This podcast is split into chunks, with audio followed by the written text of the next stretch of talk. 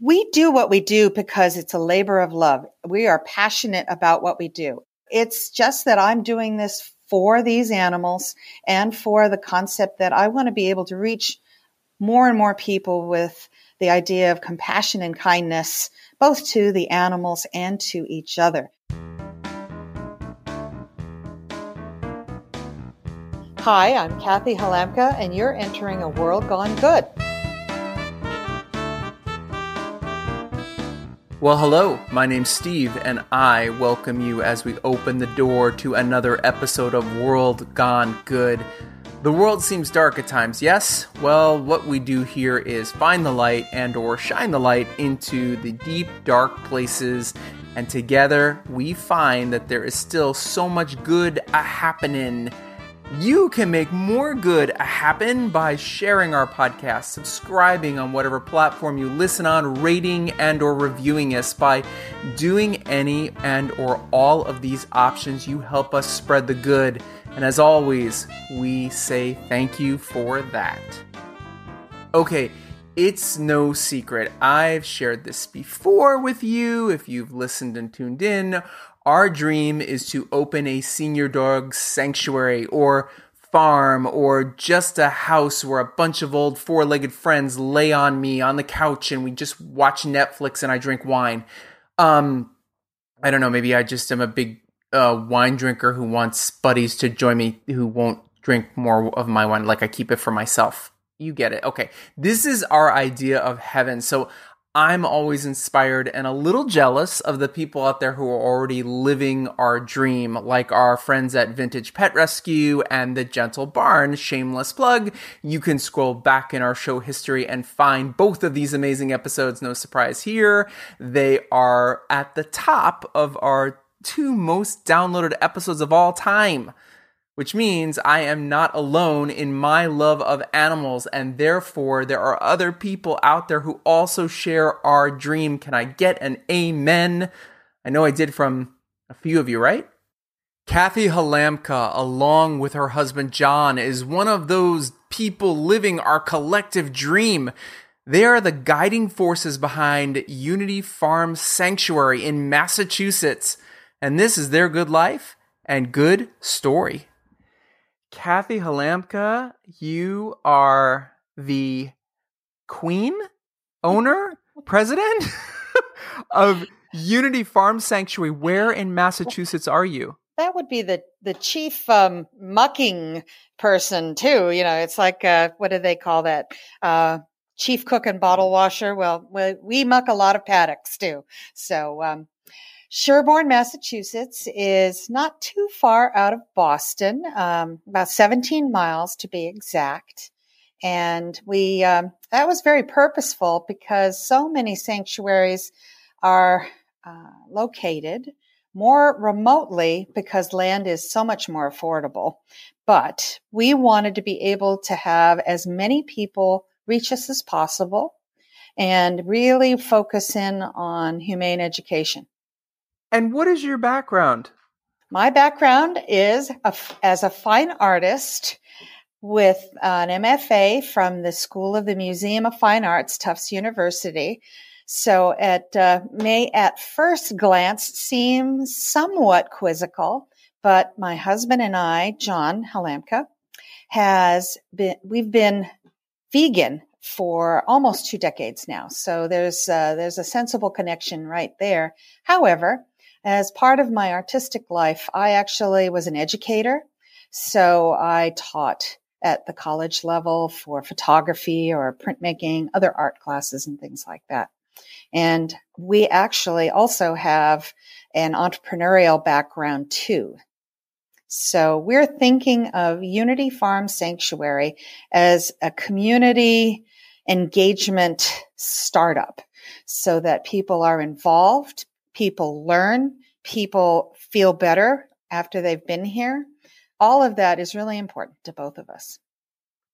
That's so great because you have all many of the pieces of the puzzle, mm-hmm. maybe not all, but many of them going for you because that's like one of the hardest things when anyone thinks I'm going to start a business. Oh, yes. And a sanctuary, if you go the route of being a 501c3, which is a charity from the IRS's standpoint, we're a corporation. We have transparent books that have to be very carefully run. You can't just be uh, wishy washy and hope that, uh, you know, your receipts are, um, uh, maybe there you have to be very attentive. You have to be good at business and you have to be able to understand how to fundraise and um, do right by your donors and by the people who depend on you. In which case, that's our 60 mammals and our 220 birds. My God! All right, let's go way back. yeah, we got to we got to go way back here okay. because you obviously have a love of animals. Yes. What was your very first pet? So I did not have a lot of animals when I was young. I grew up in Los Angeles in a small place and I, um, I was one of those horse crazy six year olds. And uh, although it took me 50 years to be able to start caring for my first pony, I uh, I feel like uh, you know you can just wait it out. It happens. But my very first uh, companion animal was a cat when I went to college, and I had my own apartment. After that, I did not actually have a companion dog until I was close to 30. Wow. I know. And farm animals have not really been a part of my life until 2012. But we are fast learners. We, um, we love to read, we love to research, and we love to pull in the people around us who have working knowledge. Where did you meet your husband? First day of college at Stanford University in 1980. Nice. Okay. Know, yeah. We've been together since that first week. Wow. Okay. yeah, he's one of the farm animals. I get it. I get it. Yeah, exactly. when does a moment like a light bulb moment happen for something like this? Was there a moment when you were like, "Hey, I think we need to know what to do here," or was it kind of the way when I spoke to uh, Ellie over at the Gentle Barn, where it just sort of built itself? It just started where she rescued a goat, and then she blinked her eyes, and her backyard was filled with animals. I think it's a combination of both of those things. So we moved to this location in 2012 and pretty quickly we're rescuing animals. We had um, some poultry, some chickens, and we had uh, some alpaca. And then we adopted a mini pig from the MSPCA, our local humane society. And then um, not a light bulb moment, but a, a moment of light bulb for opportunity was when my neighbor moved two years later, my next door neighbor, and her property became available for sale. Oh, wow. And we just brainstormed on, first of all, how do you come up with a down payment? It's hard enough to own one property. Um, and then what do you do? How do you craft it? What do we want with that? And, uh, we we kept uh, refining our ideas and working with uh, the prior owner, and it all finally came together in December of 2016. And the very first day, the MSPCA had been holding three goats for us that had been rescued from a backyard butchering operation in Lawrence, Mass. And lo and behold, here they are now, um, fan favorites over in the goat and the sheep area. So when it started, was it just you guys collecting animals or did you come up with the name because I want to get there for a second. Where did the name mm-hmm. come from and when did the name come into play? We love the word unity um, because it's it's something that uh, evokes the idea of community and working together. But the um, actual origin of the name comes from uh, a building that was built in the 1850s, moved a quarter mile up the road to our location um, in 1958, and it was the Unity Church Hall. And uh, the lane that we ha- live on is Unity Lane, and it seemed very natural to call it Unity Farm Sanctuary. And in, in essence, trying to build community and build consensus and build a place where people truly want to be. So you are open to the public then? We are. We have been since May of last year. everything we do has been outside. Uh, we have currently over 400 volunteers, and we do um, guided tours every weekend. Um, I couldn't I couldn't even stop it during the winter, which we normally do, because people kept calling me for private tours, so that people wanted to see what we were doing and um, get outside and be healthy. Yeah, I wanted to ask you that because before we started recording, we just you were mentioning it's raining where you are. So how does the weather on the East Coast factor into the sanctuary?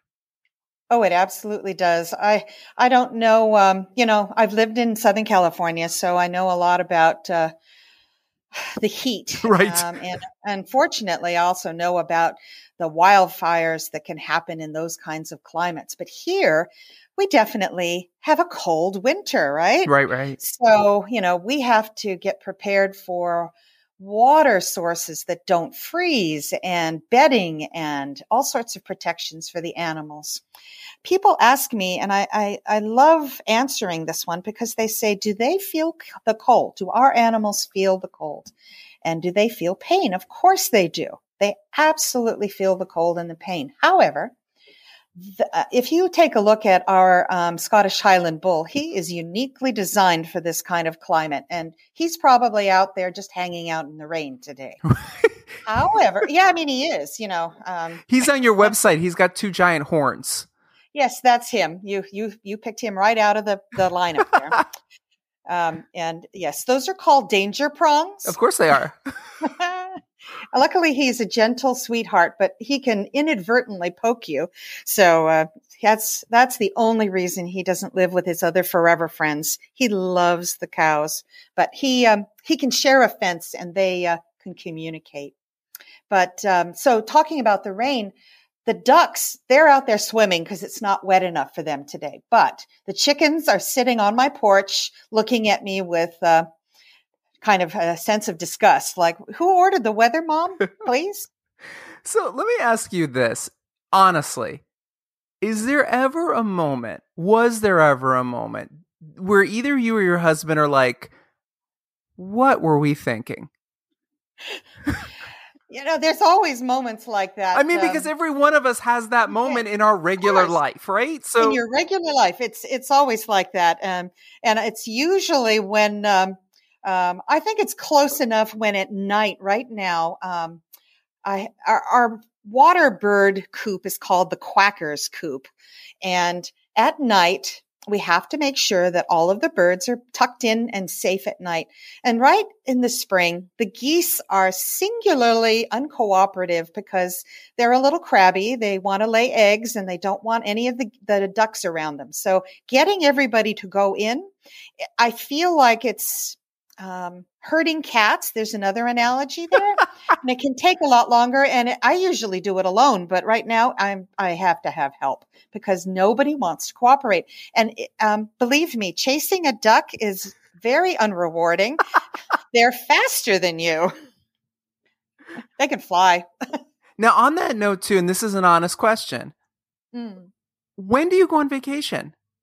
I get asked that a lot. And we actually, part of that planning back in 2014, we decided, uh, particularly myself, that we really didn't want to travel any longer. I have traveled um, a little bit, not a lot. I've been to Peru and Bolivia and Canada and Europe and Japan and uh, parts of Asia. So I, I have enjoyed travel a lot, but um, I am really ready to just be in the one place in the world where I don't actually like to go off property if I can help it. A happy day for me is when I don't have to drive away. My husband, he still travels to Minnesota for his office. So a little bit of traveling there, but even he would prefer to stay here. Now, honestly, when somebody takes on an endeavor like this and you're relying on the public, um, for support. Financially speaking, how do you guys get by? How do you make the sanctuary keep running?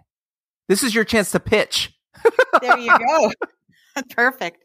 So, you know, we do what we do because it's a labor of love. We are passionate about what we do. And because we are so passionate about our choice here. I can reach out and I can make my pleas for assistance from donors, supporters, and everyone else who's just meeting us for the first time um, from my honest heart. So it's never insincere. It's just that I'm doing this for these animals and for the concept that I want to be able to reach more and more people with the idea of compassion and kindness, both to the animals and to each other. So it takes a lot of planning and thinking about fundraising. You have to be diligent and attentive, and you have to take it seriously. And um, it's it's just as important as virtually any other hat I wear here. Now, we started to talk about how many animals you have in the numbers. But yes. where do they come from? Do you seek them out or do people call you? Oh, I don't seek any animal out directly. Sure. Um, so it is true that there are rescues that work um, perhaps to um, get surrenders from uh, commercial operations. There are rescues that might be involved in the pra- uh, practice of going to livestock auctions, etc. However, we um, actually have to say no virtually every day to some animal in need. And what I choose to do is build a network of resources so that I can reach out to all the other sanctuaries on the East Coast. Um, I can uh, use social media and I can post pictures, links, and really try to find safe forever homes where no animal is at threat of being eaten um, or coming under any harm. So um, there are so many animals that need help. They really do. And it's my dream, really, to be obsolete. I know that sounds really strange, but I would really like it if I wasn't needed for these amazing farmed animals that um, I love so much. It's really incredible that you weren't as much of a farm animal person and now you've become one. Oh, absolutely. Yes. And, um, you know, once your eyes are opened, uh, and you become vegan, uh, and vegan is a philosophy. So I like to say that I am vegan philosophically and I eat an all plant diet. So that I view those as two somewhat side by side and separate things. And uh, I think that people should be clear about that because I don't think people move in and out of veganism casually. That it's it's a belief and and comes straight from the heart because once you your eyes are opened to what's happening out there, I don't think you can close those eyes any longer. It's also an environmental and ecological um, belief for the planet and and gift. Mm-hmm. It's a gift to the planet, and that's why like I I have so many people who make fun of my husband and me, and we take it you know with ease. Yeah. It's it's lessened up, I have to say, in the last couple years because I I became a vegan. Uh, I called it an almost vegan because I did have fish a few times. I'm not going to lie to you, mm-hmm. Kathy. I'm going to tell you the truth. Um, but yeah. it happened. January 1st, um, 2014. It was the like three days after we got married. And mm-hmm. he had already been a vegan. My God, he was a vegan five, six years before me. Okay. And one of the one of the reasons for me was also like I I saw it and it took me some time to wean myself off of chicken and wean myself off of, you know, steaks mm-hmm. and that kind of thing. But part of me too was just tired of making two different dinners. Like us constantly have to him saying I don't want to go there. Oh yeah. It always helps when um, you know, the the cook is deciding what's going to be be made. And I'm thinking back on something Gary Yourofsky said where nobody stops eating meat because they don't like the taste.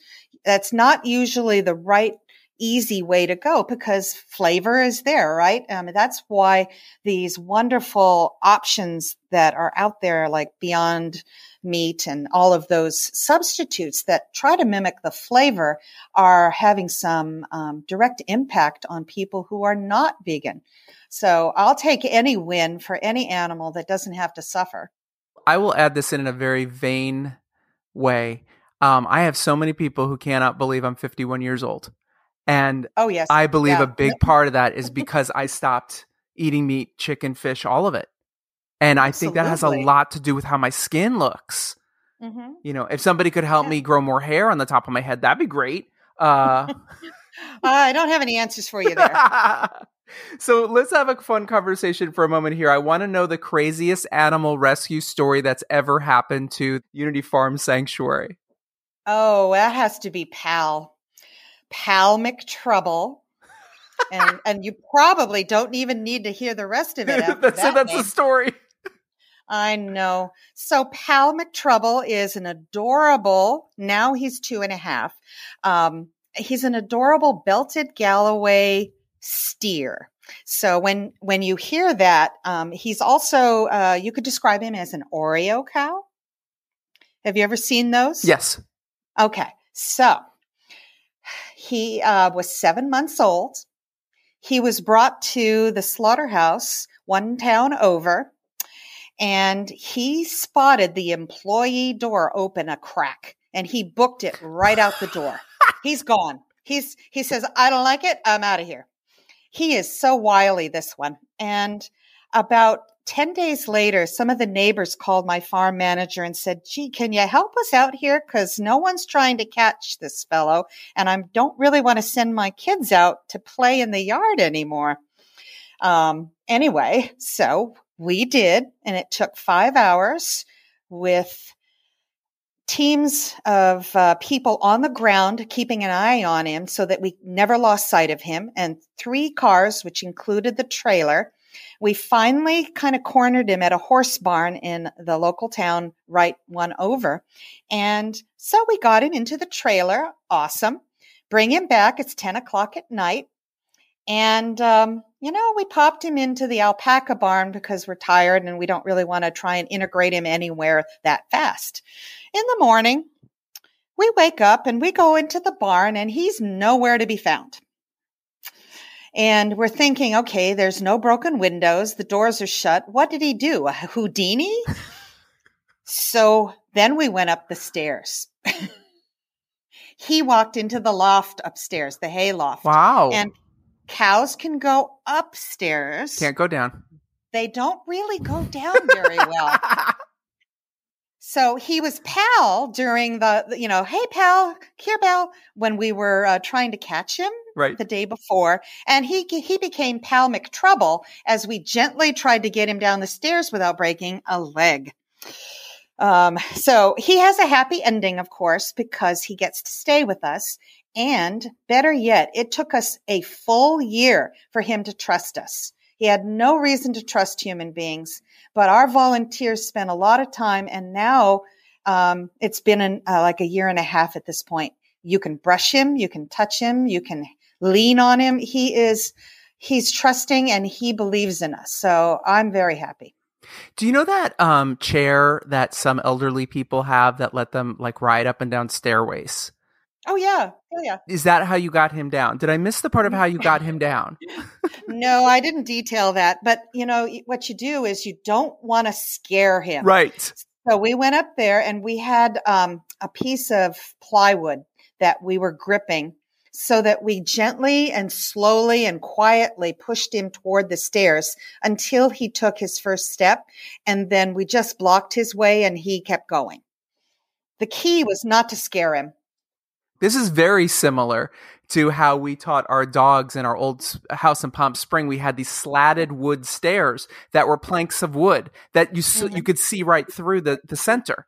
They were just planks Dogs don't like that. They hate that. so I had to teach even my bravest dog at the time, Hubie, who was a lab pit bull who was unstoppable. She was so she was determined, was I used to call that dog, an 80 pound dog. And I would like she'd go up two steps and run back down. I go and I keep sitting up another and I had like a treat and I get a three, four, and finally she made it to the top. Down they had no problem with. It was the up when they saw through, which I think is is very interesting. Exactly. Yep, I've I've seen that before.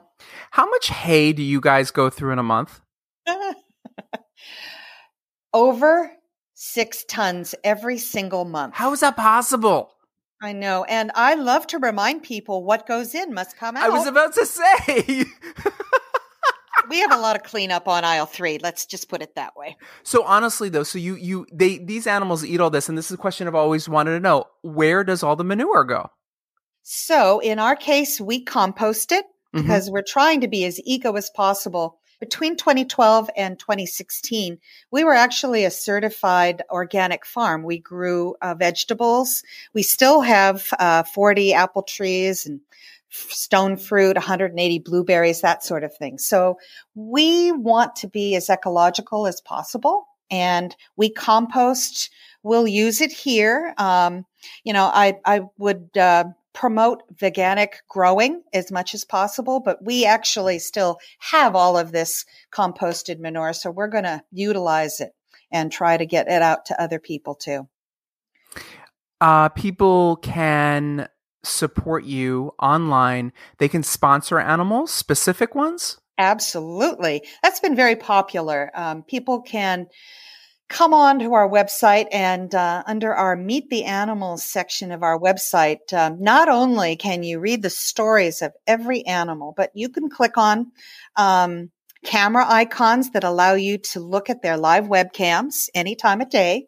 And you can click on their support the animal button, which would allow you to perhaps consider um, donating on a monthly basis. Some of our favorite kinds of donations are people who, um, for the cost of a couple of lattes, would support an animal for um, more than one month, like doing a monthly sponsorship. Those really, really help us feel confident that we have a lot of public support. And where do we pick up the hot fireman calendar with the animals? So last year we did a very special calendar. I was just was... totally kidding. I was totally oh. kidding. Go ahead. Yo, I yes. So um, I will have to send you some of the images. I, I know that they're in our social media, and and uh, it used to be on our web store. But we did a special project that took two years, and it was in collaboration with two professional photographers, and um, they're both vegan and another sanctuary and a lot of vegan, um, healthy people, bodybuilders. It was fantastic. There's an awful lot of amazing vegan tattoos and all of our sweet animals. That was a great project. Um, upcoming this year, uh, you might end up with just Mr. Dudley um, all by himself on a page and maybe some of our other sweethearts too. We close these shows with three questions. Don't worry, you know all the answers. okay. Your favorite one is the first one. It's easy. Where do people find you? Where do people support Unity Farm Sanctuary? So people can find us all over the place, actually. I work pretty hard. I am not on TikTok yet, but um, don't don't, don't count uh, you don't, out. don't count me out because I just had a volunteer who's reached out to me saying that they would be willing to um, prepare things for TikTok. I literally just don't have enough time in a day to do all of the social media channels, but we have our website, which is unityfarmsanctuary.org. That's our, our best landing place. And you can actually sign up with your email to get our monthly blog and our monthly e-news, which is called updates from Unity. And then we're on Facebook and I don't know if you know this, but Dudley the Scottish Highland Bull has his own Facebook and Instagram page. And uh, of course, we're on Instagram as Unity Farm Sanctuary, Twitter, um, YouTube. See, we're kind of all over, but um, I didn't quite catch on to Snapchat, but I'm going to try TikTok. the second to last question I ask everyone, it can feed back to something or anything we've already talked about. It doesn't have to even be about what you do. Who inspires you? You know, I actually am inspired by my husband. And I say that because I don't think I've met anybody else who is as selfless and as dedicated to helping others as John. Everything he does is to try and help and do more for others. And he uh, actually was the first of us to go vegan. My daughter was the first vegetarian. Um, I was the cook, so I became uh, vegan because I was the cook and uh, also watched a lot of those uh, wonderful documentaries that uh, eye opening happens. But um, John dedicates all of his time and would travel around the world trying to help other countries with healthcare topics. And he's still doing it today. So um, when he's tired and he's had a full day of Zoom here, he still goes out and he fixes a fence. He'll go out and, and take care of the animals. he is tireless, and there's just uh, such a an amazing spirit there. There's a lot of people out there who can inspire us, but uh, I have somebody very close to home that I'm very, um, very proud of. I'm very lucky to have. I am very lucky to have. The final question again, it can go back to anything we've talked about, anything that's in your head or heart. It's really simple.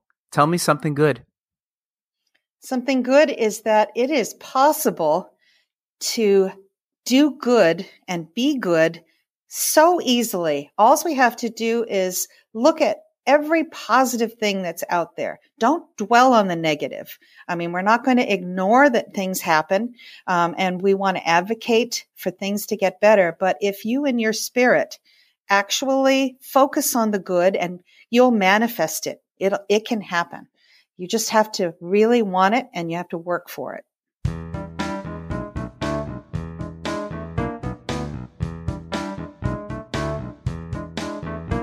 Thank you, Kathy, for sharing your good. If you want to share some good with Unity Farm Sanctuary, go visit their website, follow them on social media, and you know what? There are all of these animals in need, so do some good.